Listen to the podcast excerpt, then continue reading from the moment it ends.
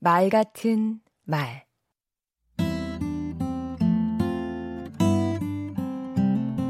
안녕하세요. 강원국입니다. 대화의 목적은 소통입니다. 그런데 소통의 성공과 실패는 누가 결정하는 것일까요? 흔히 자신이 결정한다고 생각합니다. 천만에요. 그건 착각입니다. 내가 아니라 상대가 대화에 만족해야 소통에 성공한 것입니다. 상대를 만족스럽게 하려면 어떻게 해야 할까요?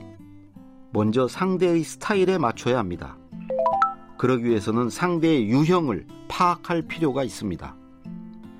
미국의 심리학자 윌리엄 몰튼 마스토는 사람을 성격과 행동 유형에 따라 주도형, 사교형, 신중형, 안정형이 네 가지 유형으로 분류했는데요. 대략 특징이 이렇습니다. 주도형은 추진력이 있지만 다른 사람 말을 잘 안 듣습니다. 사교형은 호기심 많고 부침성은 좋지만 인내심이 떨어지고요.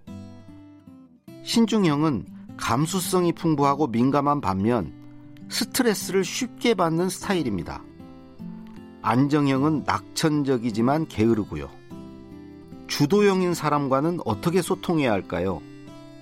의견을 자주 묻고 상대를 대화의 주인공으로 만들어주는 게 좋습니다. 쉽게 지루해하는 사교형에게는 지속적으로 재미를 줘야 합니다. 스트레스를 많이 받는 신중형과 대화할 때는 너무 심각하거나 복잡한 얘기는 피하는 게 좋겠지요. 게으른 안정형은 내가 대화를 주도하고 교통정리를 하는 게 낫습니다.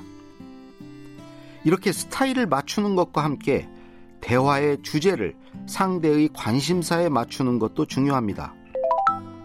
그러려면 먼저 탐색이 필요한데요. 상대방이 정치에 관심이 있는지, 종교와 취미는 무엇인지 두루 살펴야 합니다. 그 다음엔 공통 관심사를 찾는 거죠. 사람은 누구나 자신과 비슷한 사람에게 경계심을 풀고 호감을 느끼는 법이지요. 세계적인 미디어 학자 마샬 맥루안의 말이 떠오릅니다. 훌륭한 커뮤니케이터는 상대의 언어를 사용한다. 강원국의 말 같은 말이었습니다.